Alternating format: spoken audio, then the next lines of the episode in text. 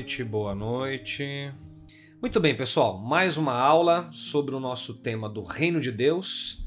Estamos aí fazendo uma série de exposições bíblicas sobre essa temática, o Reino de Deus, a revelação bíblica do governo divino. Essa é a nossa temática aqui nos nossos encontros que acontecem todas as quartas-feiras às 10 da noite pelo horário de Brasília. Então, todas as quartas-feiras nós estamos aqui juntos falando a respeito do tema do Reino de Deus, que é um tema que de fato mexe muito com as nossas vidas. A proposta dessa série é que a gente possa ter uma visão ampla sobre o que é o Reino de Deus e também ver aí como que ele tem aplicações para todas as áreas da vida humana. Pessoal, o nosso assunto de hoje, aqui na nossa série sobre Reino de Deus, é esse assunto aqui. Deixa eu só encontrar aqui. Esse é o nosso tema de hoje. Aula 13: O Reino de Deus e o Senhorio de Cristo. Esse é o nosso assunto desta aula de hoje, tá bom? Vamos entender um pouquinho sobre o senhorio de Jesus e vamos entender também aí esta realidade a respeito do reino de Deus. Nós ainda estamos naquele módulo chamado Fundamentos Introdutórios, tá? Tem muita coisa para nós vermos aqui nessa nossa série de exposições bíblicas sobre o tema do Reino de Deus. E hoje eu quero conversar com vocês sobre o senhorio de Cristo. O que, que é o senhorio de Cristo? Ou qual que é a ideia de senhorio? O que, que significa ser senhor? O nosso Deus é o Senhor sobre todas as coisas. E Deus, o nosso Pai, colocou o seu Filho como Senhor de todas as coisas, para que todo joelho se dobre e toda língua confesse que Jesus Cristo é o Senhor, para a glória de Deus Pai. Então, nós vamos nessa noite pensar justamente sobre isso. Estaremos falando sobre a realidade do reino de Deus e principalmente na questão do senhorio do nosso Deus, senhorio esse que está evidenciado na pessoa de seu filho Jesus de Nazaré. Você que está chegando aqui agora no nosso canal, se inscreva no nosso canal, acione o sininho para que você possa ser avisado tá, das nossas ministrações que acontecem todas as quartas-feiras às 10 da noite, tá? Pelo horário de Brasília. Então assine aí uh, o canal, acione também o sininho. E detalhe, se você perdeu as aulas anteriores, não tem problema, elas estão armazenadas aqui no canal do YouTube, você pode acessá-las a qualquer momento. A proposta dessa série aqui é de fato de ser um curso aprofundado sobre o tema do reino de Deus, tá? E o nosso assunto de hoje é a respeito da, do senhorio de Jesus, a nossa aula de número 13. Muito bem, então vamos avançar, tratarmos deste assunto. Bem, quando nós falamos de senhorio, nós temos que partir primeiramente da ideia do conceito do que é ser senhor. O que significa ser senhor? Né? O nosso Deus é o Senhor sobre todas as coisas. Mas qual que é a ideia de senhorio? O que, que a gente pode aprender a respeito desta realidade que está aplicada, portanto, ao nosso Deus? Bem, vamos lá, vamos entender isso aqui. Ó. O conceito de senhor é um dos princípios fundamentais de um reino. Ou seja, ah, como nós estamos falando aqui sobre reino de Deus, nós temos que entender que para compreendermos de um modo claro o reino de Deus, temos que entender a lógica de um reino, como é que funciona um reino. E dentro de um reino, seja ele qual for, há um conceito basilar, um conceito fundamental que é o conceito de senhorio. Como é que a gente vai entender isso em relacionado ao reino de Deus? Veja, todo rei é automaticamente um senhor. Qualquer rei sobre um território, sobre um povo, é um senhor. Quando nós falamos a respeito do senhorio de Deus sobre as nossas vidas, na pessoa de seu filho, o que isso representa? O que isso significa? Bem, vamos lá. Veja, o senhorio é apenas um dos aspectos da identidade e do status geral de um rei. Ou seja, todo rei que governa sobre um reino, que governa sobre um território, que governa sobre seus súditos, ele é também um senhor. Ou seja, ele tem uma legitimidade de autoridade e domínio sobre um território, sobre um grupo de pessoas, sobre uma realidade onde ele exerce, portanto, o seu governo. A partir desse entendimento, vamos compreender a questão do senhorio de Cristo, tá? Então vamos lá, veja. Uh, o senhorio é apenas um dos, um dos aspectos da identidade do status geral de um rei, mas é um dos mais importantes. A ideia de um rei está relacionado a um domínio, enquanto que a ideia de senhor tem a ver com com território. Então entenda bem aqui as distinções, entenda bem, compreenda isso.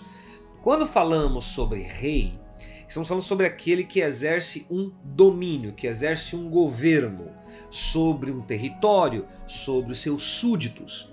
Porém, quando falamos de senhorio ou trazemos a ideia de senhor, isso tem a ver na lógica de um reino com um território. Então, um rei é aquele que tem a legitimidade de governo e domínio e que exerce o seu senhorio sobre um território, certo? Pegando este conceito, vamos tentar entender isso a partir da realidade do nosso Deus, tá bom? Então, vamos lá, para a gente poder entender. Veja, o termo domínio refere-se à autoridade do rei. Portanto, refere-se ao seu poder. Todo rei, todo aquele que exerce, portanto, o ofício real, ele exerce um governo legítimo, baseado, portanto, numa autoridade legítima que ele possui, certo? Muito bem. A palavra território diz respeito à propriedade, ou seja, todo rei que exerce governo, que exerce domínio, ele tem um território onde ele exerce seu governo, ele, onde ele exerce seu domínio, tá? E isso tem a ver com a área geográfica sobre a qual a autoridade de um rei se estende. Então pense aí na rainha Elizabeth lá da Inglaterra ou do Reino Unido. Ela exerce um poder legítimo, ainda que lá seja um regime monárquico parlamentarista, só que há um detalhe interessante a respeito da Rainha Elizabeth. O governo dela, o domínio dela tem legitimidade no território onde ela exerce o seu senhorio. Então, por exemplo, a rainha da Inglaterra, a Rainha Elizabeth, não exerce nenhum senhorio aqui no Brasil se ela viesse aqui para o Brasil, ela, ela poderia ainda ser chamada como rainha, entretanto, ela não teria nenhuma legitimidade de governo e domínio aqui no nosso território. Por quê? Porque o território não pertence a ela. Porque, na lógica de um reino, o território é a área que pertence a um rei e onde ele exerce, portanto, esse seu domínio, esse seu governo. Nesse sentido, não há como exercer o reinado sem um território. Um reinado só tem legitimidade se houver um território, certo? Vamos voltar lá para o slide. Um rei exerce autoridade, exerce domínio sobre uma área específica, portanto, um território. E nesta autoridade, ele é, ou essa autoridade é absoluta, a autoridade deste rei. Então vamos pensar aqui, como eu disse, vamos agora pensar no outro rei, no rei da Espanha. Muito embora a Espanha também, se eu não me engano, é um regime parlamentarista, ela tem um primeiro-ministro, isso. Mas tem o rei lá. O rei exerce o seu domínio legítimo dentro do território espanhol, que é onde ele tem o seu senhorio. Então não há como um rei exercer governo e domínio se ele não tiver um território, certo? Então, para que haja um reinado efetivo, é necessário haver o domínio ou seja, o governo, a legitimidade deste rei dentro de um território que lhe pertence. Quando nós falamos que o nosso Deus é o Senhor sobre todas as coisas, é que tudo pertence a Ele. E ele exerce o seu governo legitimamente como o rei criador de todas as coisas. Certo? Tá dando para entender aí? Então, qual, o que, que eu estou tentando trabalhar com vocês? Eu quero colocar esses conceitos introdutórios para que nós possamos compreender a questão do senhorio de Jesus. Por exemplo, Jesus é o Rei dos Reis, só que ele ainda não exerce o senhorio sobre todas as coisas. Ele, o Pai o colocou como Senhor sobre todas as coisas, mas ainda existem territórios principalmente os territórios dos corações humanos, onde ainda Jesus não é o Senhor.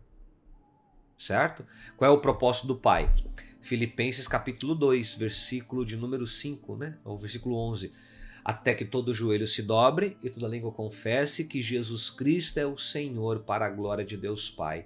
Então, o Rei dos Reis, ele exerce o seu governo legítimo nos territórios que a ele pertence. A Deus pertence todas as coisas, sabemos, sabemos disso. Portanto, Deus é o Rei absoluto sobre tudo e sobre todos. Porém, neste palco da história, ainda existem territórios onde o senhorio do nosso Deus não foi estabelecido. Que é principalmente nos corações humanos. Por exemplo, quando você entregou a sua vida a Cristo Jesus, ele passou a ser o Senhor da sua vida. Ele é o Rei dos Reis que exerce o senhorio sobre a sua vida, sobre a minha vida, sobre as nossas vidas. Bem, vamos entender isso melhor. Veja lá. Sem território, não existe rei. Ou seja, um rei só exerce um domínio legítimo, só exerce sua autoridade dentro de um território. Ele precisa ter algo sobre o qual governar. De que adianta ter autoridade se ele não puder exercê-la em nenhum lugar? Então, por exemplo, Imagine que o rei da Espanha venha para o Brasil. Ele vem como um rei, só que ele não vai conseguir exercer o seu governo e domínio porque o território do Brasil não pertence a ele. Ele não é senhor sobre o território. Então, numa lógica de reino, o governo de um rei, que é legítimo, ele se torna efetivo dentro de um território que lhe pertence. Tá entendendo? Qual que é a vontade de Deus, o nosso Pai? Que o seu filho, a quem ele colocou como Senhor sobre todas as coisas, governe sobre tudo e sobre todos. E isso acontecerá ao fim da história, quando todo joelho se dobrar e toda língua confessar que Jesus Cristo é o Senhor, para a glória de Deus Pai. Porém, isso já acontece agora, na sua vida e na minha. Nós que entregamos a vida ao Senhor, o território do nosso coração, da nossa casa, da nossa família, entrou debaixo do seu senhorio, entrou debaixo do seu governo. Entendeu? Muito bem. Então vamos lá.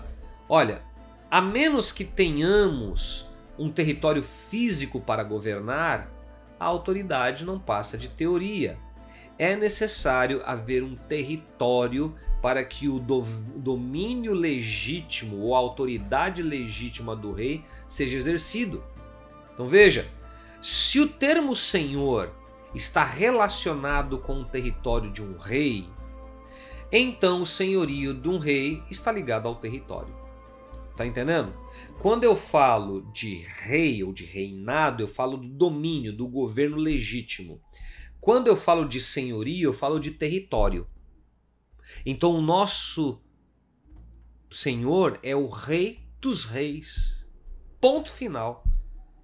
Ele é o rei dos reis. Só que ainda no palco da história, Existem territórios onde ele ainda não está exercendo o seu governo e domínio, que não quer significa que ele não é o rei dos reis. É porque ainda homens e mulheres não reconhecem o seu senhorio.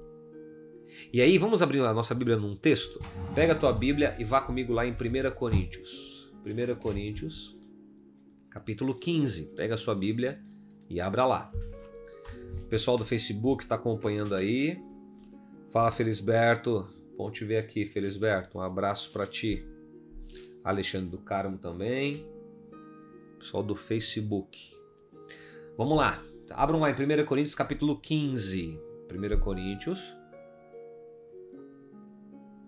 Capítulo 15. Lá no verso de número 20 e... Ó, eu tô, olhando lá aqui do lado porque minha Bíblia tá aqui do lado, tá? É, é, 1 Coríntios capítulo 15, versículo número 24 e 25. Eu gosto muito desse texto. Olha o que diz. Então virá o fim. Quando é que o fim virá? Quando ele, ele quem? Jesus, o Filho de Deus, entregar o reino a Deus o Pai, depois de ter destruído todo domínio, autoridade e poder. Ou seja, o que Paulo vai dizer em 1 Coríntios capítulo 15, de 24 a 27? Que nesse tempo da história, o Pai eterno confiou ao Filho eterno o senhorio sobre o seu reino. Quando é que o fim virá? Quando o filho devolver o reino ao pai. E esse processo está acontecendo. Agora olha o verso 25. Pois é necessário que ele reine. até que todos os seus inimigos sejam postos debaixo dos seus pés. É necessário que Cristo reine. Cristo é o Rei dos Reis, o Senhor dos Senhores. Mas ainda no palco da história presente, desta era presente, existem territórios onde o seu senhorio não está sendo exercido por causa da dureza dos corações humanos e por causa que estamos ainda na era presente de, que está debaixo da regência do pecado e do diabo. Quando esta era terminar com a volta do Senhor Jesus, estará tudo completo. O seu reino será definitivamente estabelecido pelos séculos dos séculos. E ele, como o Senhor, devolverá o reino ao Pai para que todos, todos, juntamente com o Filho, sejam um com o Pai. Certo? Então vamos entender algo aqui. Quando a gente fala sobre reinado, falamos sobre a legitimidade daquele que exerce o governo e o domínio. Porém, a efetividade desse governo e domínio se dá num território. Então pense na sua vida. Antes de você ter entregue a sua vida a Jesus, ele não era o Senhor da sua vida. Portanto, ele não exercia o governo do reino dele no seu coração. Muito embora ele é o Rei dos Reis, o Senhor dos Senhores. Quando você entregou a vida a Jesus, ele passou a ser o Senhor da sua vida. E ele passou agora a exercer este domínio que a ele pertence no, seu, no território do seu coração. Tá entendendo? Então vamos lá. Veja. Se reinado diz respeito à autoridade, o senhorio tem a ver com propriedade. Ser senhor sobre algo é ter a propriedade de algo certo? Então, como o nosso Deus é o Criador de todas as coisas e ele estabeleceu o seu Filho como Rei dos Reis e Senhor dos Senhores, é necessário que Cristo reine em todos os territórios do palco da existência, tanto dos visíveis e dos invisíveis, tanto da ordem celestial quanto da ordem da raça humana. E neste palco da história, o Evangelho visa alcançar territórios, os territórios dos corações humanos. Quando o território do coração humano é alcançado, o reinado de Cristo ele é estabelecido de um modo efetivo naquele coração. Certo? Muito bem, vamos, vamos avançar. Veja, os reis são os donos do terreno no qual reinam. Eu coloquei uma foto aí de um rei, né, só para poder ilustrar tá bom? Só para poder ilustrar aí para você poder entender. Vou de novo.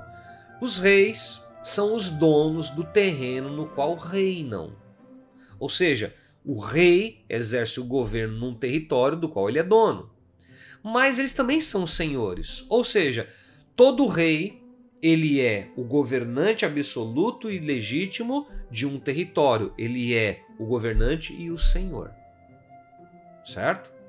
Então vamos lá onde que o rei do Japão ele tem a legitimidade do seu reinado no Japão, porque é o território que lhe pertence.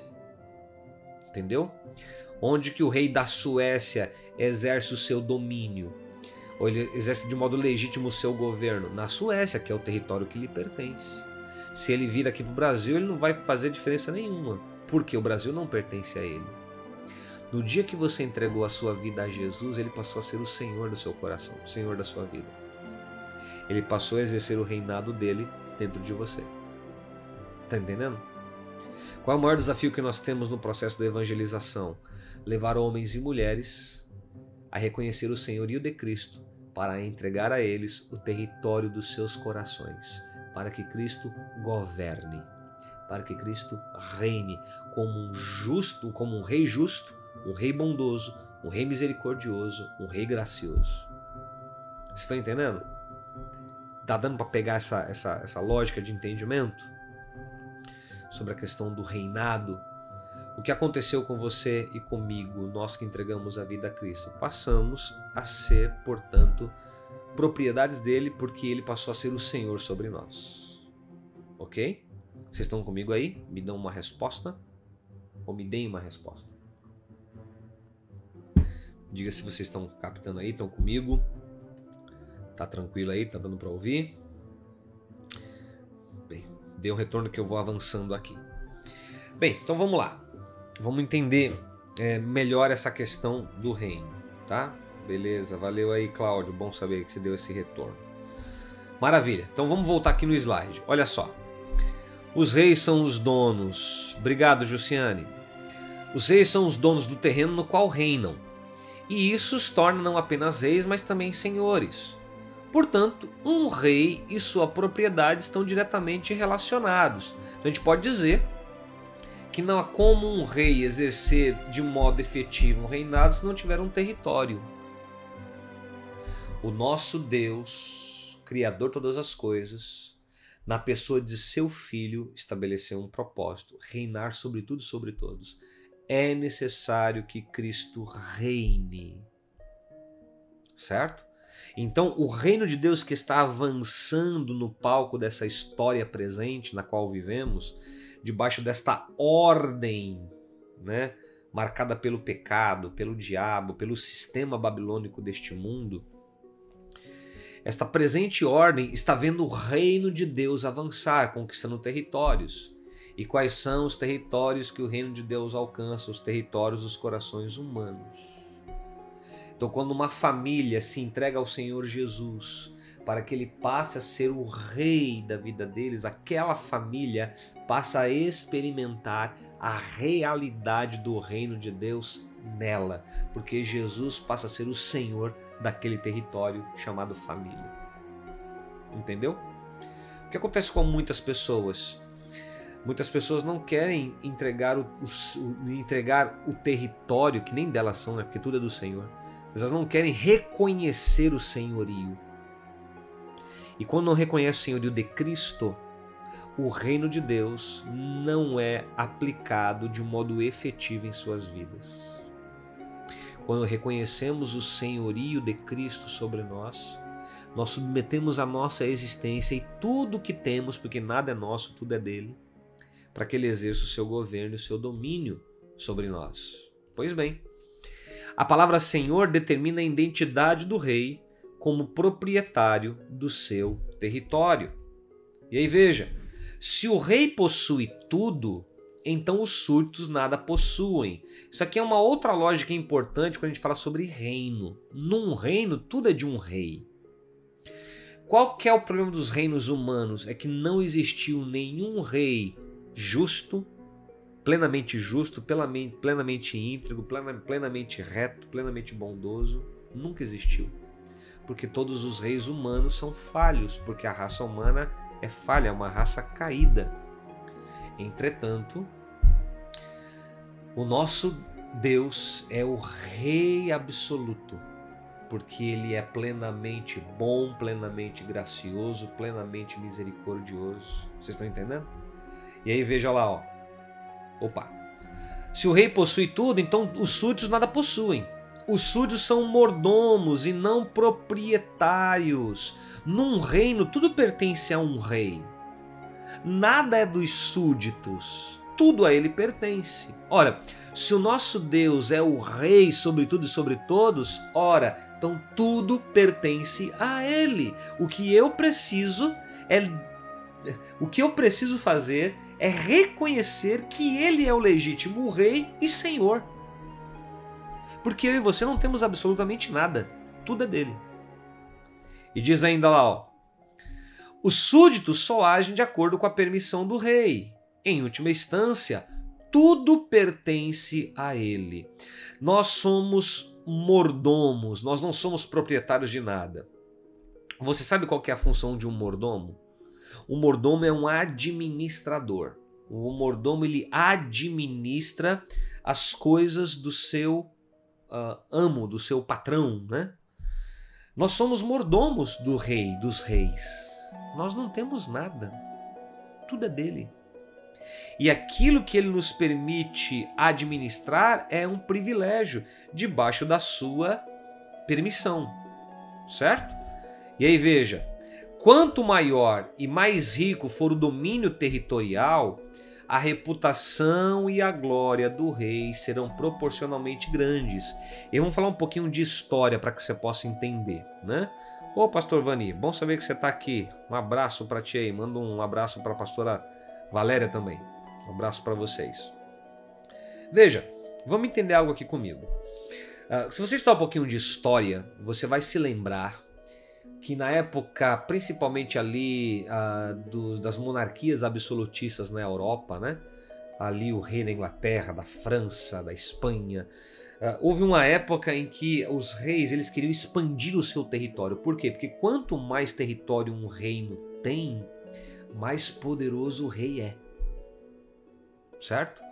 Então, se você estuda um pouco de história, você vai ver o avanço dos reinos. Os reis nos reinos tinham como objetivo expandir seus territórios, expandir seus territórios. E isso não só na época das monarquias absolutistas. Se você olhar para a história humana, para os impérios do passado, por exemplo, os assírios, os babilônicos, os persas, os gregos, quanto mais se expande um território, mais se expande o poder de um rei. Pega a antiga Pérsia. A antiga Pérsia, uh, ela teve um território vastíssimo. E os persas venceram os babilônicos ou anexaram os territórios dos babilônicos e eles expandiram o seu domínio. Quanto maior, quanto maior era a área geográfica do domínio persa, maior era o poder do rei persa. Essa é uma lógica de reino. Quanto maior um território é, mais poder e influência este rei tem. Então vamos ler de novo aqui ó, o tópico. Quanto maior e mais rico for o domínio territorial, a reputação e a glória do rei serão proporcionalmente grandes. E aí o que nós sabemos a respeito do nosso Deus é que ele é o rei de todas as coisas, o Senhor sobre todas as coisas, tudo a ele pertence. Portanto, o seu reino é poderoso, o seu reino é eterno, o seu reino é majestoso, é maravilhoso. Certo? Vamos entender isso aqui, ó.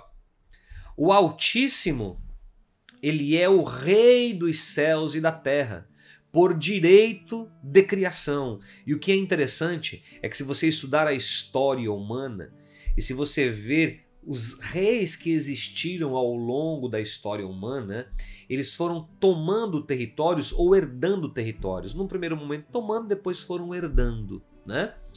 Muito bem, com o nosso Deus não é assim não, porque ele é o criador de tudo. Tudo pertence a ele. Portanto, ele é o legítimo rei sobre tudo e sobre todos, porque ele é o criador. Ele criou todas as coisas. E por ter criado todas as coisas, ele é o rei sobre todas as coisas. E pelo fato de todo rei ser automaticamente senhor, o rei de tudo também é senhor de todos. O nosso Deus, que é o rei sobre todas as coisas, o rei do universo. Tem uma música antiga, né, do grupo Voz da Verdade que eu gosto muito. Adorai o rei do universo. O rei do universo, da ordem criada, ele é o senhor de tudo, porque tudo ele criou, tudo ele fez. Lembra daquele cântico? Não há Deus maior, não há Deus melhor, não há Deus tão grande como o nosso Deus. Criou os céus, criou a terra, tudo ele fez, tudo criou para o seu louvor. Portanto, pelo fato dele ter criado todas as coisas, ele é o Rei e o Senhor sobre todas as coisas. Ele possui tudo, porque criou tudo o que existe.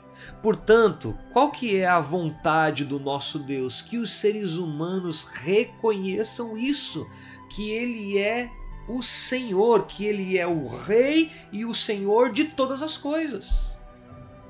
Nada nos pertence, tudo é dele. Nós somos mordomos, nós somos administradores daquilo que ele nos confia, daquilo que ele nos confiou. Vamos ver alguns textos bíblicos. Deuteronômio capítulo 6, verso 4 e 5. Ouve Israel, o Senhor nosso Deus é o único Senhor. Só há um Senhor sobre todas as coisas. Por que, que só há um Senhor? Porque este que é o Senhor sobre todas as coisas criou todas as coisas. Não há outros senhores. Nós, seres humanos, que criamos falsos senhores, mas só há um único Senhor. E aí olha o que diz lá o Shema Israel, Deuteronômio 6, 4 a 5. Amarás, pois, o Senhor teu Deus de todo o teu coração, de toda a tua alma e de todo o teu poder. Olha o outro texto. Salmo 115, verso 15 e 16. Sede benditos do Senhor que fez os céus e a terra. Os céus são do Senhor, mas a terra ele deu aos homens, deu aos filhos dos homens. Como assim que Deus deu a terra aos homens? Deu-nos a terra para exercermos governo e domínio como mordomos. Porque nada é nosso, tudo é dele. Olha o que diz aqui o Salmo 24, 1 e 2. Do Senhor é a terra e a, e a sua plenitude, o mundo e aqueles que nele habitam, porque ele afundou sobre os mares e afirmou-a e firmou-a sobre os rios, ou seja, o legítimo dono de todas as coisas é o Senhor nosso Deus. Por que ele é o legítimo Senhor e dono de todas as coisas? Porque ele criou todas as coisas. Nós não somos donos de nada, nós somos mordomos que ele colocou para exercer governo e domínio segundo a sua vontade naquilo que ele criou, naquilo que lhe pertence. Do Senhor é a terra e a sua plenitude, o mundo e aqueles que nele habitam. Salmo 47, verso 7 e 9. Pois Deus é o Rei de toda a terra. Cantai louvores com inteligência. Deus reina sobre as nações.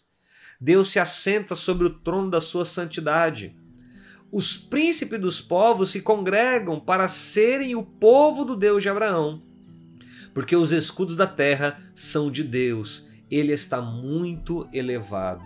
Então vamos entender que aquele que é o Criador de todas as coisas é o Rei sobre todas as coisas e o Senhor de todas as coisas. Isso faz reconhecer a nossa pequenez. Quem somos nós para nos vangloriarmos e nos exaltarmos perante aquele que é o Senhor de todas as coisas? A Ele toda honra, toda glória, todo louvor e toda adoração. Salmo 22, versículo 26 a 28. Os mansos comerão e se fartarão, louvarão ao Senhor os que o buscam. O vosso coração viverá eternamente. Todos os limites da terra se lembrarão e se converterão ao Senhor, e todas as gerações das nações adorarão perante a tua face, porque o reino é do Senhor, ele domina entre as nações. Então, do que estamos falando aqui nesta noite? Do conceito de senhorio, que está atrelado ao conceito de rei. O rei é quem exerce governo e domínio num território, e ao mesmo tempo que ele exerce esse governo e domínio, ele é o Senhor. A minha pergunta para você nessa noite é: Deus é o Senhor da sua vida? Você reconhece o seu reinado e o seu senhorio? Nada nos pertence. Nós, seres humanos, somos chamados a reconhecer o seu reinado absoluto e o seu senhorio sobre nós. O Evangelho chama, chama homens e mulheres a se arrependerem de seus pecados e reconhecer a realidade do senhorio do nosso Deus. Muito bem, Ageu 2:8, e eu gosto desse texto. Minha é a prata, minha é o ouro, disse o Senhor dos Exércitos. Queridos, nada nos pertence. Você pode achar que todo o dinheiro que você tem é seu, que todos os bens materiais são seus. Vou dizer para você que não é não. Não é. Porque quando você morrer, você não vai levar eles. Você é um administrador de todos os recursos que pertencem a Deus. Portanto, isso nos faz entender a nossa realidade. Como é triste ver pessoas que chegam no ápice da sua empáfia, orgulho e vaidade, achando que são senhor sobre as coisas, achando que são donos das coisas. Pessoas que agem assim são pessoas que estão usurpando o reinado de Deus sobre as suas próprias vidas. Elas se tornaram seus próprios senhores. Elas se tornaram seu próprio Deus. Você está me entendendo? Tá claro para você isso? Quando um homem e uma mulher começa a encher o seu coração de orgulho, vaidade, autossuficiência, prepotência, achando que tem tudo que tudo que dinheiro que tem, os bens que tem, tudo é dela. Tudo pertence a ela. Se acha como senhor de si mesmo, não está reconhecendo a realidade que do Senhor é a terra e a sua plenitude. Do Senhor é a terra e a sua plenitude. O mundo e aqueles que nele habitam. Nós não somos donos de nada. Nós somos mordomos. Então olha só, o dinheiro que você tem não é teu.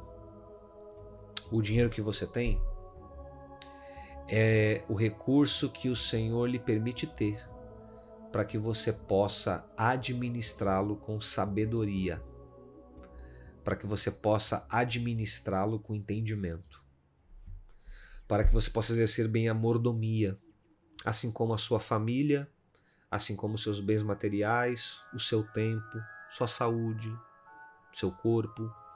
Nós somos mordomos, queridos. Somos mordomos das coisas que Deus nos confia. Daí porque nós não podemos encher o nosso coração de suficiência, de vaidade, de orgulho. Tudo pertence ao nosso Deus. Ele é o Senhor sobre tudo e sobre todos. Muito bem, vamos continuar. Dá uma olhadinha aqui, ó. Tudo que o Antigo Testamento afirma sobre Deus como Senhor, o Novo Testamento fala a respeito de Jesus. O senhorio de Jesus, advém por direito de criação e é o resultado da sua participação na formação de todas as coisas, visíveis e invisíveis. O que, que o Novo Testamento nos apresenta? A realidade do reino de Deus confiada ao seu Filho Jesus. Deus, o nosso Pai eterno, confiou ao seu Filho eterno o reinado sobre todas as coisas. E qual é o propósito de Deus, o nosso Pai, no palco da história? Que todo joelho se dobre e toda língua confesse que Jesus Cristo, o seu Filho, é o Senhor para a glória de Deus Pai. E quando isso se consumar na história, o Filho devolverá o reino a Deus o Pai. 1 Coríntios capítulo 15, versículo 24. De 24 a 27. Então o Novo Testamento nos apresenta algo de que dentro do propósito eterno de Deus de reconciliar todas as coisas consigo, ele estabeleceu seu filho como Senhor. Portanto, quando entregamos a vida a Jesus, nós o reconhecemos como o nosso Salvador, mas como o nosso Senhor. Entendeu? E por que que Jesus recebeu isso? Porque ele foi colocado como Senhor? Porque por meio dele todas as coisas foram criadas. Vamos ver aqui alguns textos para que a gente possa entender isso. Quer ver? Abra sua Bíblia lá em Colossenses capítulo 1. Pega a sua Bíblia, abre em Colossenses. Olha, é muito importante que nessas aulas que temos todas as quartas-feiras, vocês estejam com as suas Bíblias, tá? Nós estamos aqui mergulhando na temática do reino de Deus. E se você está chegando aqui agora, essa aqui é a aula 13, mas tem 12 aulas aí atrás, está aqui no canal do YouTube. Só você poder ver, porque tem muito conteúdo rico ali, tá? Então olha só. Vamos lá. Colossenses 1, versículo 13. Uh, ah, não, é. É, vamos começar no 13. Pois. Eu tô lendo, tô lendo já daqui, ó. Por causa da minha Bíblia tá desse lado, tá? Pois ele nos resgatou do domínio das trevas e nos transportou para o reino do seu Filho amado, em quem temos a redenção, a saber, o perdão dos pecados. Ele, o Filho de Deus, é a imagem do Deus invisível, o primogênito de toda a criação, porque nele, no Filho, em Jesus, foram criadas todas as coisas, nos céus e na terra, as visíveis e as invisíveis, sejam tronos, soberanias, poderes, autoridades, todas as coisas foram criadas por ele e para ele. Ele é antes de todas as coisas e nele tudo subsiste. Ou seja, o Novo Testamento nos apresenta uma realidade. A realidade de que em Cristo Jesus nós temos o senhorio do reino de Deus, tá? Eu liguei meu ar-condicionado aqui, se tiver muito barulhinho, vocês me avisem, tá? Esquentou aqui agora. Vamos em frente. Olha lá. Dá uma olhada. Uh, Ah, olha o que vai dizer Hebreus capítulo 1, versículo de 1 a 3. A nós nos falou nesses últimos dias pelo Filho, a quem constituiu o herdeiro de todas as coisas, por quem fez também o mundo, o qual, sendo o resplendor da sua glória e a expressa imagem da sua pessoa, e sustentando todas as coisas pela palavra do seu poder. Ou seja, o Novo Testamento nos apresentará o senhorio de Cristo, porque o Deus triuno, na pessoa do Pai, confiou ao seu Filho o senhorio sobre todas as coisas, até que todo joelho se dobre e toda língua confesse que Jesus é o Senhor, com qual propósito de reconciliar todas as coisas consigo. O propósito eterno de Deus é reconciliar todas as coisas consigo através de Jesus. Abra lá em Efésios, capítulo 3. Abra sua Bíblia em Efésios, capítulo 3. Fiquem à vontade de compartilhar o link dessa transmissão, tá? Vocês podem ficar à vontade aí. Me perguntaram esses dias, falei, não, sem problema nenhum. Pode compartilhar no WhatsApp, no Facebook, fiquem à vontade para compartilhar. Olha o que diz Efésios capítulo 1, é capítulo 1, não é capítulo 3 não. Efésios 1, versículo 9 e 10. Fala assim, ó e nos revelou o mistério da sua vontade, de acordo com o seu bom propósito que ele estabeleceu em Cristo. Isto é, de fazer convergir em Cristo todas as coisas, celestiais ou terrenas, na dispensação da plenitude dos tempos. O que, que texto está dizendo? Que, pai, que o Pai Celestial estabeleceu um propósito. Qual o propósito? O propósito de reconciliar consigo todas as coisas, fazer convergir em Cristo tudo. E ele, para tanto, estabeleceu o seu Filho eterno como Senhor sobre todas as coisas.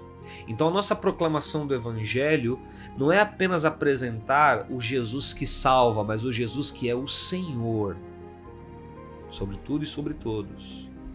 Muito bem. Quando dizemos Jesus é Senhor, reconhecemos a autoridade dele sobre nós, bem como a nossa responsabilidade em obedecer-lhe. E eu acho que aqui é que está a dificuldade de muitas pessoas e de muitos cristãos que ainda não reconheceram o senhorio de Cristo sobre as suas vidas, que ainda se comportam como eles mesmos sejam os senhores da sua própria existência. Cristo é o Senhor, queridos. E o que nos compete é obedecê-lo, porque o Pai estabeleceu o seu Filho como Senhor. Muito bem. E aí veja, nessa lógica, não existe senhorio sem obediência. Se ele, Jesus, é o Senhor da sua vida, se Jesus é o Senhor da minha vida, se o Senhor é, se Jesus é o Senhor da nossa história, não compete a nós dizer: Senhor, mas, Senhor, exceto isso, Senhor, espere. Se Ele é Senhor, se Ele governa e reina sobre a sua vida, se Ele é o dono do seu coração, da sua existência, compete a você e a mim é dizer: sim, Senhor. Sim, Senhor. Podes reinar, porque tu és o Rei absoluto. Tu és o único Rei. Tu és o Senhor verdadeiro e absoluto sobre todas as coisas. Entendeu? Novamente eu vou perguntar: Jesus é o Senhor da sua vida? Você submeteu a sua vida e tudo que você é e que você tem àquele que é o legítimo Rei e Senhor? A pregação do Evangelho visa chamar homens e mulheres para essa realidade do senhorio de Cristo. Muito bem. Veja lá. Se Jesus é Senhor, ele deve ter prioridade em nossa vida. Se Jesus é o Senhor da nossa existência, ele deve ter prioridade. Sabe qual é o problema de muitas pessoas hoje e de muitos cristãos? É que Jesus não é a prioridade da sua vida. Porque Jesus não está sendo o Senhor. O nosso amor e lealdade por ele deve estar acima de qualquer outro. Sabe o que me deixa triste? É de ver cristãos, pessoas salvas por Cristo Jesus, só que ainda não estão vivendo debaixo do entendimento do senhorio de Cristo. E se Jesus não é Senhor da minha vida, eu vou dar preferência para as minhas prioridades, para os meus interesses. Eu vou fazer prevalecer os meus intentos. E eu vou viver para me agradar. Infelizmente, muitos cristãos, muitos irmãos e irmãs na fé, não estão vivendo para a glória daquele que é o Senhor de todas as coisas e que tem uma vontade e um propósito. Escute o que vou lhe dizer. Quando Jesus é o Senhor das nossas vidas, nós o obedecemos em tudo. E nós obedecemos a Ele na missão que Ele nos deu. E sabe qual é a missão que Ele nos deu? De expandir o seu reino sobre a terra na proclamação do Evangelho. Portanto, meu irmão, minha irmã, se você não está usando a sua vida para a glória de Deus, se você não está usando a sua vida para servir ao Senhor na expansão do seu reino, usando os seus dons, seus talentos, suas habilidades, seu tempo, seus recursos, se você não está usando a sua vida na causa do rei, é porque o rei não está sendo Senhor na sua vida. Não está sendo Senhor. E infelizmente há muitas pessoas assim. Elas foram salvas em Cristo. Só que elas não estão vivendo para a glória do Rei e Senhor. Porque elas ainda continuam sendo senhores das suas próprias vidas. E elas acabam tendo as suas próprias prioridades. Entendeu? Quando você reconhece o senhorio do Rei Jesus, você se rende a Ele para cumprir a vontade dele em obediência Olha o que Paulo disse. Pega a tua a Bíblia e abra lá em Atos, capítulo 20. Abra lá. Atos, capítulo 20. Olha esse texto. Esse para mim é um texto que marcou a minha vida. Atos, capítulo. Olha só. Por que, que Paulo foi tão intenso no reino de Deus e na obra de Deus? Porque ele entendeu o senhorio de Jesus. Ele entendeu que Jesus é o Senhor. Não era ele. Não sou eu, não é você. Olha o que Paulo vai dizer, Atos 20, 24. Veja, olha o que diz. Todavia não me importo, nem considero a minha vida de valor algum para mim mesmo, se tão somente puder terminar a minha corrida e completar o ministério que recebi do Senhor Jesus para dar testemunho do evangelho da graça de Deus. Paulo disse o seguinte: Olha, a minha vida não é preciosa para mim, porque eu entendi que nem a minha vida me pertence, tudo é do Senhor. Eu, Paulo, ele, né, dizendo, eu, Paulo, entendi que ele, Jesus, é o Senhor e ele me deu uma missão de expandir o seu reino sobre a terra na proclamação do evangelho da graça de Deus. Essa é a missão que você tem, essa é a missão que eu tenho essa missão que nós temos de expandir o reino de Deus sobre a terra, na proclamação do evangelho da sua graça, chamando homens e mulheres para se render ao senhorio de Cristo Jesus. Para se render ao senhorio de Cristo. Muito bem. Veja, nossa vida, nossa, nosso amor e lealdade por Ele deve estar acima de qualquer outro. Você tem sido leal a Cristo? Você tem sido leal ao Senhor dos Senhores? O Criador está acima de qualquer objetivo, sonho e ambição. Quando Jesus é o Senhor sobre a sua vida, ele ficará acima dos seus sonhos, dos seus projetos pessoais, porque você vai priorizar agradá-lo em tudo. Agora, se os seus projetos, se os seus sonhos e se os seus intentos estão em consonância com a vontade dele, tudo o que você fizer será para a glória dele. Você está entendendo? Não quer dizer que você vai deixar de sonhar, mas a questão toda é: os seus sonhos, os seus projetos e ambições têm no fundo como interesse o reino de Deus? Porque se assim for, estará em consonância com a vontade dele. e ao estar em consonância com a sua vontade, você verá, portanto, ele lhe abençoando em tudo aquilo que você fizer. Pois bem, nós não podemos ser discípulos de Jesus e dizer: Senhor, deixe-me primeiro ir fazer aquilo outro, deixe-me primeiro fazer aquela outra coisa, deixe-me colocar os meus interesses em primeiro lugar.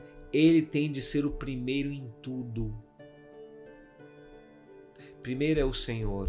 Olha o que diz o texto que eu acabei de ler agora há pouco.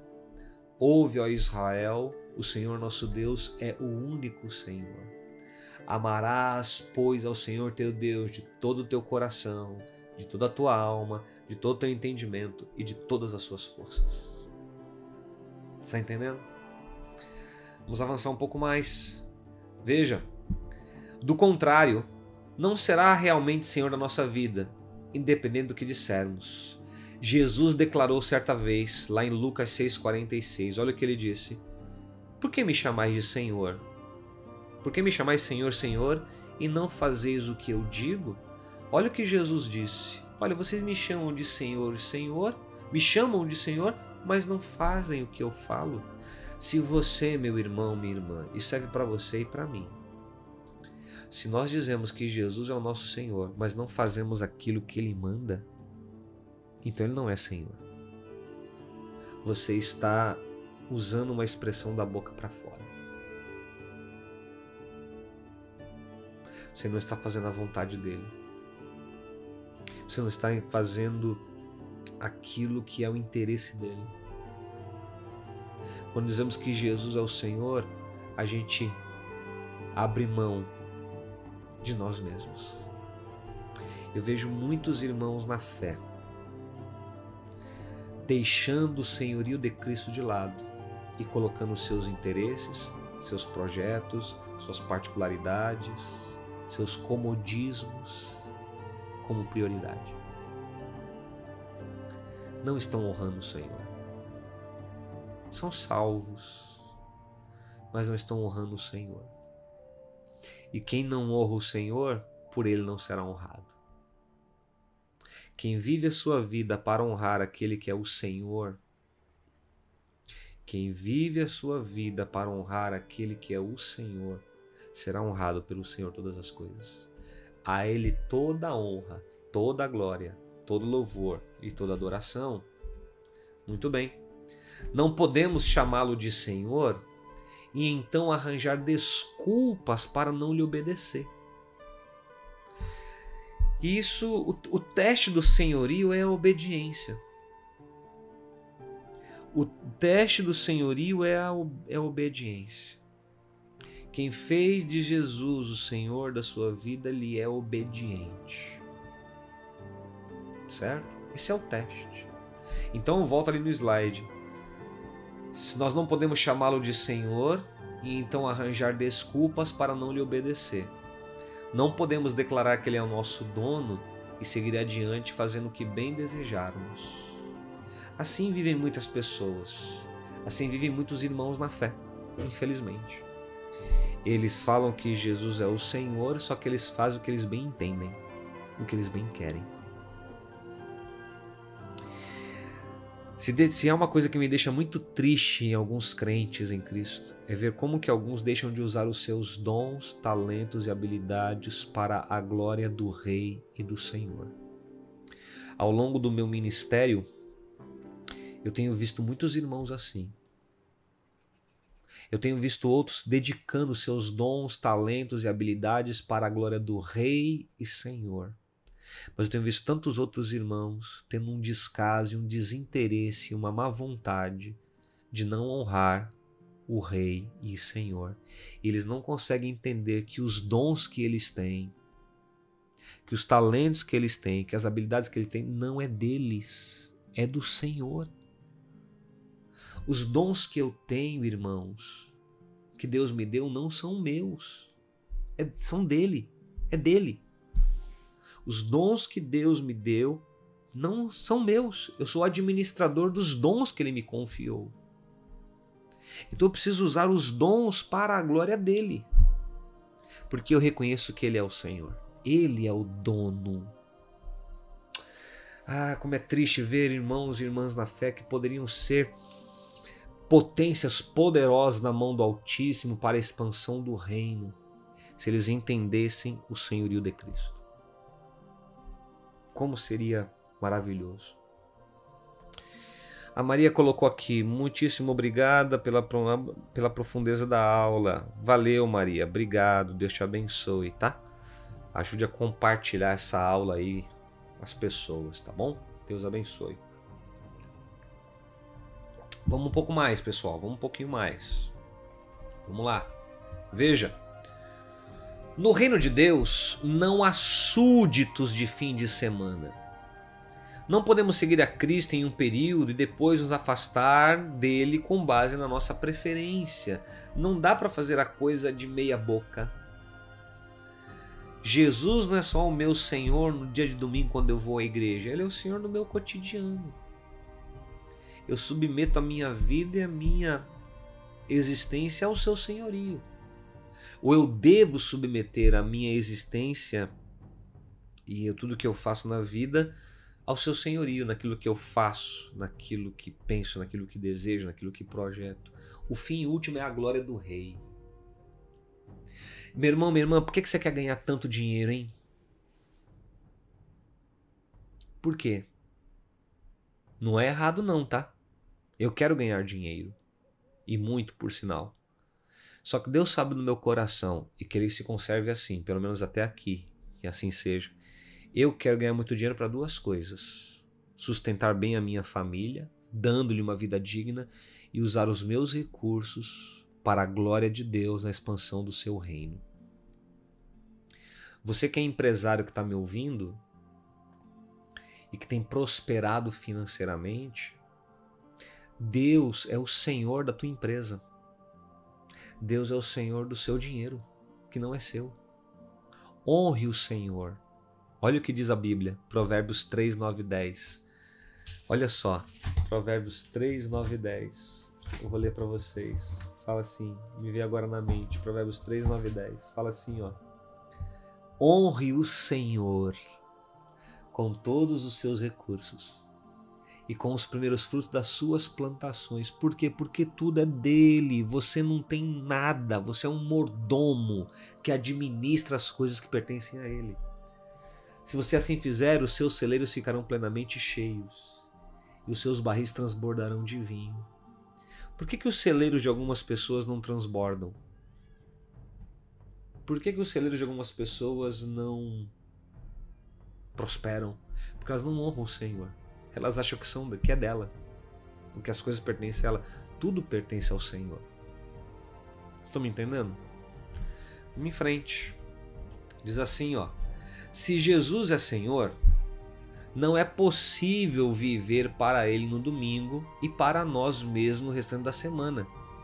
Ou Ele é Senhor de tudo, ou não é Senhor de maneira nenhuma. O senhorio de Cristo é o que tem de existir 24 horas por dia, 7 dias por semana, não há outra opção.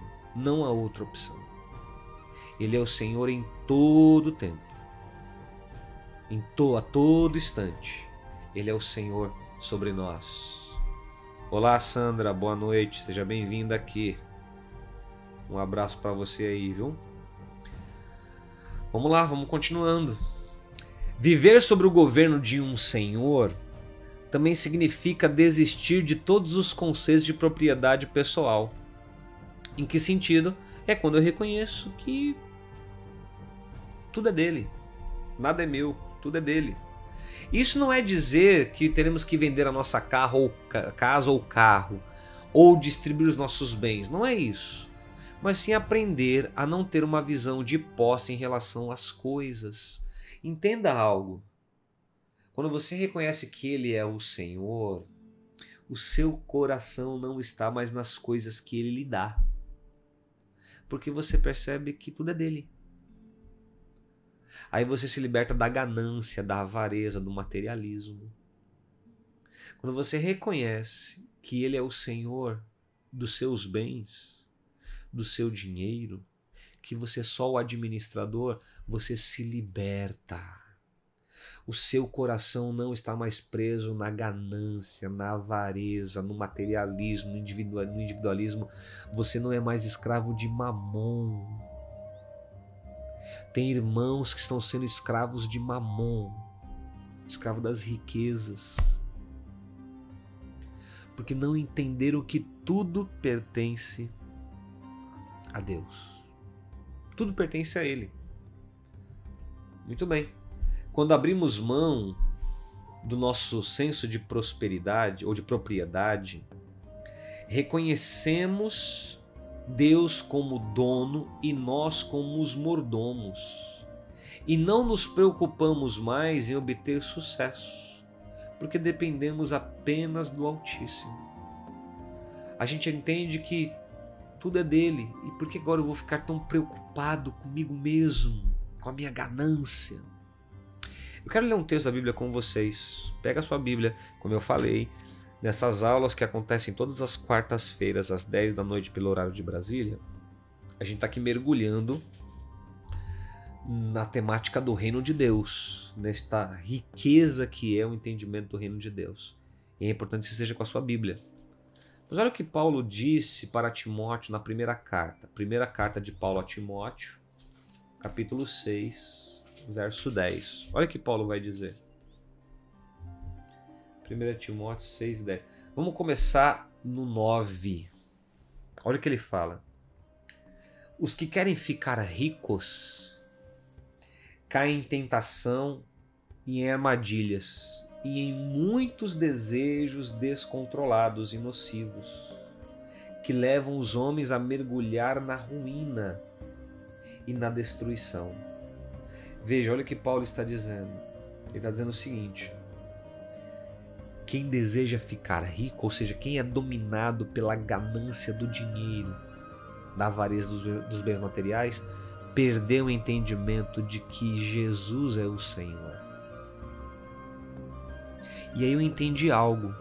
Mas olha o versículo 10. Pois o amor ao dinheiro é, é a raiz de todos os males. Algumas pessoas, por cobiçarem o dinheiro, desviaram-se da fé e se atormentaram com muitos sofrimentos.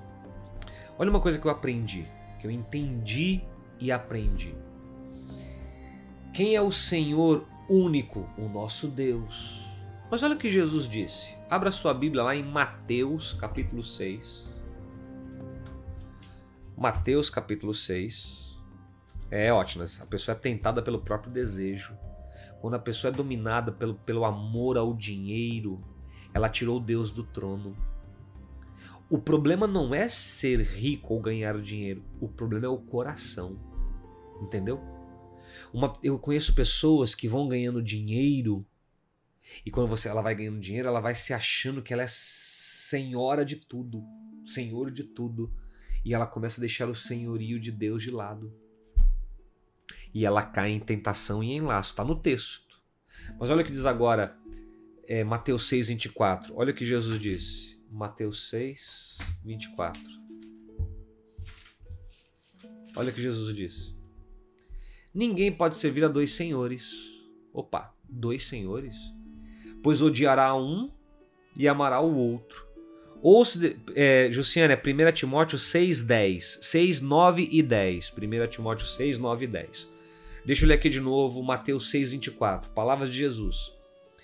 Ninguém pode servir a dois senhores, pois odiará um e amará o outro, ou se dedicará a um e desprezará o outro. Vocês não podem servir a Deus e ao dinheiro, servir a Deus e às riquezas, servir a Deus e a mamão. Preste atenção nisso. Há um único Senhor sobre todas as coisas. Mas Jesus disse que o ser humano pode levantar um outro Senhor para si, o dinheiro pode ser um senhor na vida da pessoa e um senhor que não é legítimo. Entendeu? Muito bem, vamos em frente. Olha aqui, ó. O maior sinal de que realmente cremos que Jesus é Senhor está no quanto estamos dispostos a doar. Esse é o maior sinal. Quando você doa quando você compartilha, quando você abençoa, quando você é generoso, é porque você reconhece que nada é teu, tudo é de Deus. Você é só um administrador. Você entendeu? Você é só um administrador daquilo que Deus lhe confia, um administrador, uma administradora. Pessoas que não doam, que não compartilham, que não abençoam, são pessoas gananciosas. São pessoas que. São pessoas que. que demonstram claramente que Deus não é o Senhor na vida delas. Porque elas estão apegadas ao dinheiro, aos bens materiais Doar é o maior sinal de que Jesus é o Senhor na nossa vida. Certo? Quem reconhece o senhorio de Jesus é generoso. Entendeu? A generosidade é a expressão de que de fato nós reconhecemos que Ele é o Senhor de tudo. E aí veja, a prova de que aprendemos a viver sobre o governo do Senhor é se conseguimos contribuir livremente, sem hesitação, remorso ou temor, dizendo a Deus com um espírito jubiloso: tudo pertence a ti. Pega a tua Bíblia e vamos ler comigo aqui 2 Coríntios. 2 Coríntios, capítulo 8. Vamos ler comigo. Pega lá, 2 Coríntios, na realidade é capítulo de número 9. Olha esse texto. E eu vou voltar aqui no slide, quando você vai abrindo aí, 2 Coríntios capítulo 9. Olha o slide. A prova de que aprendemos a viver sobre o governo do Senhor é se conseguimos contribuir livremente sem hesitação, sem remorso, sem temor, dizendo com o espírito jubiloso: Tudo pertence a ti, ó Deus, tudo é teu. Vamos ler agora 2 Coríntios 9, versículo 6. Olha o que Paulo vai dizer. Lembrem-se: aquele que semeia pouco, pouco também colherá. Aquele que semeia com fartura, com fartura também colherá. Cada um dê conforme determinou em seu coração, não com pesar ou com obrigação pois Deus ama o que dá com alegria. Por que, Deus ama aquele que dá com alegria? Porque Deus vê que aquele que faz isso reconhece que nada é dele, que tudo é de Deus. Verso 8: E Deus é poderoso para lhes fazer que seja acrescentada toda a graça, para que em todas as coisas, em todo o tempo, tendo tudo que é necessário, vocês transbordem toda boa obra, como está escrito: distribuiu deu seus bens aos necessitados, a sua justiça dura para sempre. Verso 10: Aquele que supre a semente ao que semeia e pão ao que come, também lhe suprirá e multiplicará a vossa semente, fazendo crescer os frutos da justiça. Ou seja, eu volto aqui, ó. Quando vivemos debaixo do senhorio de Cristo, contribuir para nós é uma liberalidade. Por que, que tem pessoas que são tão fechadas, tão mãos fechadas, corações fechados e pessoas fechadas, que não cooperam financeiramente, não cooperam com seus dízimos, não cooperam com as suas ofertas, não cooperam com seus bens? Uma boa parte delas é porque não reconheceu o senhorio de Jesus. Porque quando a gente reconhece o senhorio de Jesus, que Ele é o Senhor de todas as coisas, a gente entende que os recursos que temos, que Ele nos permite ter para administrar, devem ser canalizados para a expansão do seu reino na terra. Você entendeu? Se eu pudesse dar um dia, um, um, te dar um, um, conselho, eu diria algo para você. Aquilo que acho que foi John Wesley que disse, né? É ganhe muito. Ganhe muito. Ganhe muito. Gaste pouco. Guarde o que puder, acho que é isso que ele falou, e reparta ao máximo. Reparta ao máximo. Ganhe muito, gaste pouco. Acho que guarde o que puder, acho que é isso aí que é a terceira frase, não estou muito lembrado mas eu pego, quero pegar a última. Dê generosamente. Porque tudo pertence ao Senhor. Muito bem. Veja, alguns princípios fundamentais do senhorio. Vamos lá, estamos na reta final, mais alguns minutinhos. Alguns princípios fundamentais. E aí, Adelso Alexandre, grande Salvino, flamenguista, seja bem-vindo aqui. Olha lá, princípios fundamentais do senhorio. O rei é dono de tudo em seu território tudo existe, não existe propriedade exclusiva em um reino. Todas as coisas pertencem ao rei. Ora, se o nosso Senhor é o rei de tudo, nada nos pertence. Tudo é dele. A utilização de qualquer coisa em um reino é um privilégio. Então aquilo que nós temos é um privilégio. A casa que você tem é um privilégio, o carro que você tem é um privilégio, a conta bancária que você tem é um privilégio, a, a, a comodidade que você tem é um privilégio que o rei te permitiu ter. Talvez você diga, pastor, mas eu me esforcei. É claro que você se esforçou. Se reconhece seu esforço como um bom mordomo. Mas nem o ar que você respira é seu. Tudo é do Senhor.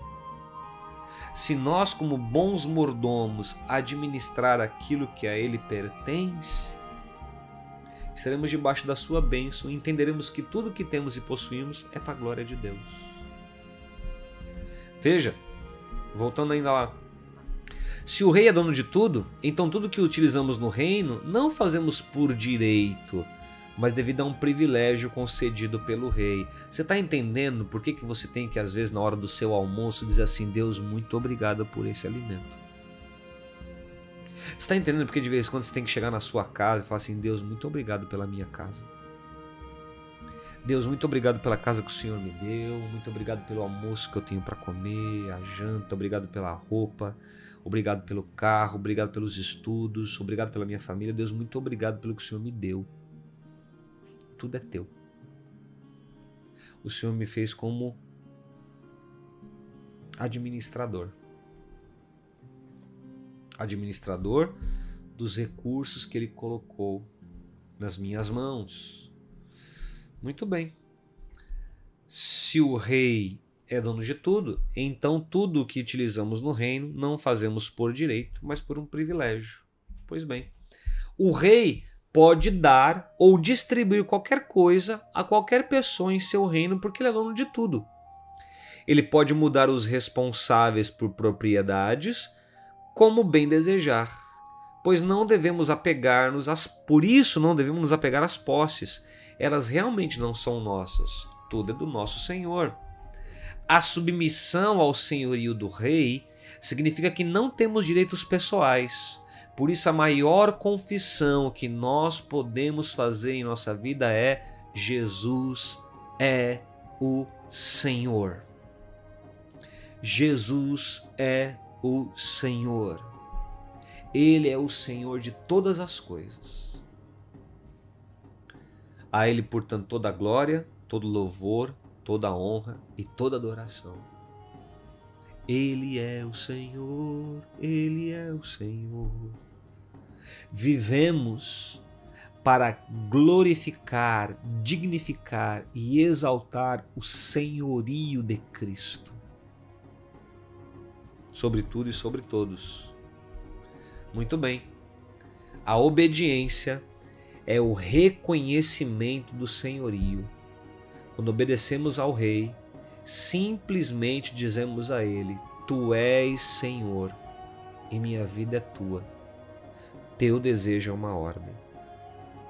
A pergunta que vai ficar para você e para mim no ar, e estamos aqui na reta final da aula, é: Jesus tem sido o Senhor da sua vida, da sua existência. Ele tem sido o Senhor do seu intelecto, da sua vontade, dos seus bens. Ele tem sido o Senhor da sua família, da sua casa. Ele tem sido o Senhor dos seus projetos. Ele tem sido o Senhor do seu tempo. Ele tem sido o Senhor dos seus dons, dos seus talentos, das suas habilidades. Ele tem sido o Senhor na sua vida. Você está entendendo a dimensão do senhorio? O que, que isso significa? O que, que isso representa? Pois bem, o ato de ação de graças é um reconhecimento do senhorio do Rei.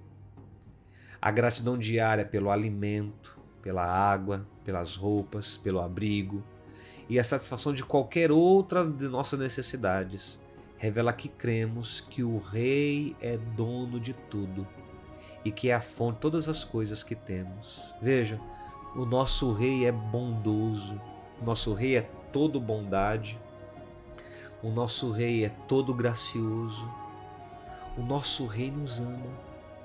E quando Ele nos confia algo, Ele nos confia por nos amar. Só que Ele se entristece quando a gente coloca o coração naquilo que Ele nos dá. Porém, Ele se alegra quando a gente reconhece o seu senhorio e reconhecemos que tudo é dele. E só nos resta a gratidão. Então, meu irmão, minha irmã, se hoje você só tem ovo para comer, agradeça a Deus. Se hoje você está com a sua geladeira cheia, agradeça a Deus. Se hoje você está desempregado, agradeça a Deus. Se você está empregado, agradeça a Deus. Em tudo dai graças, porque o teu rei, o teu Senhor, cuidará de você, seja na dificuldade, seja nos momentos bons. Ele cuida de nós. Ele é o Senhor, o nosso Rei bondoso, misericordioso e gracioso. A palavra Senhor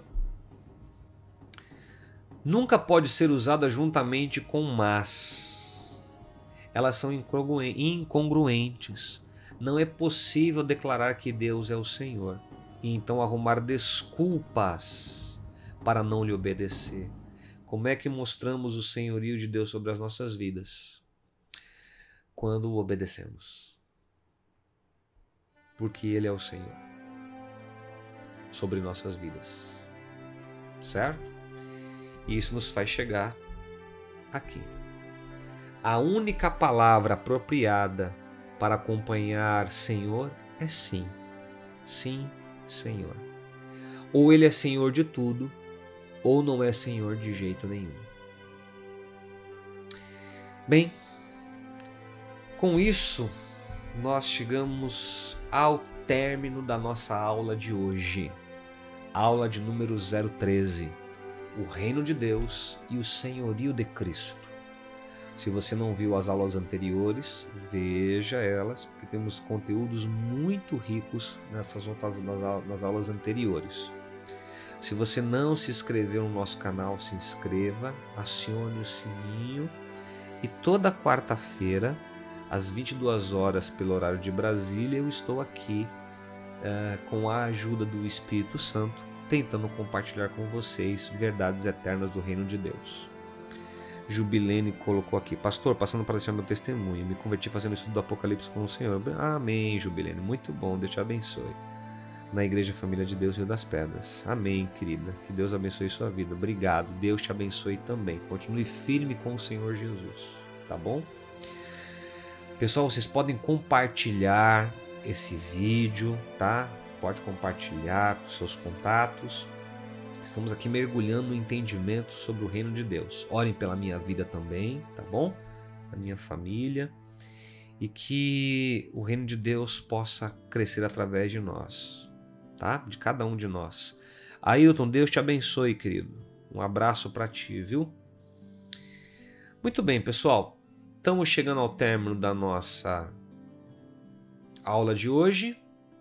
Que vocês tenham um bom restante de semana. Oremos pelo Brasil, tá bom? Oremos pelo Brasil nesse momento difícil que estamos vivendo, para que o nosso país não desande.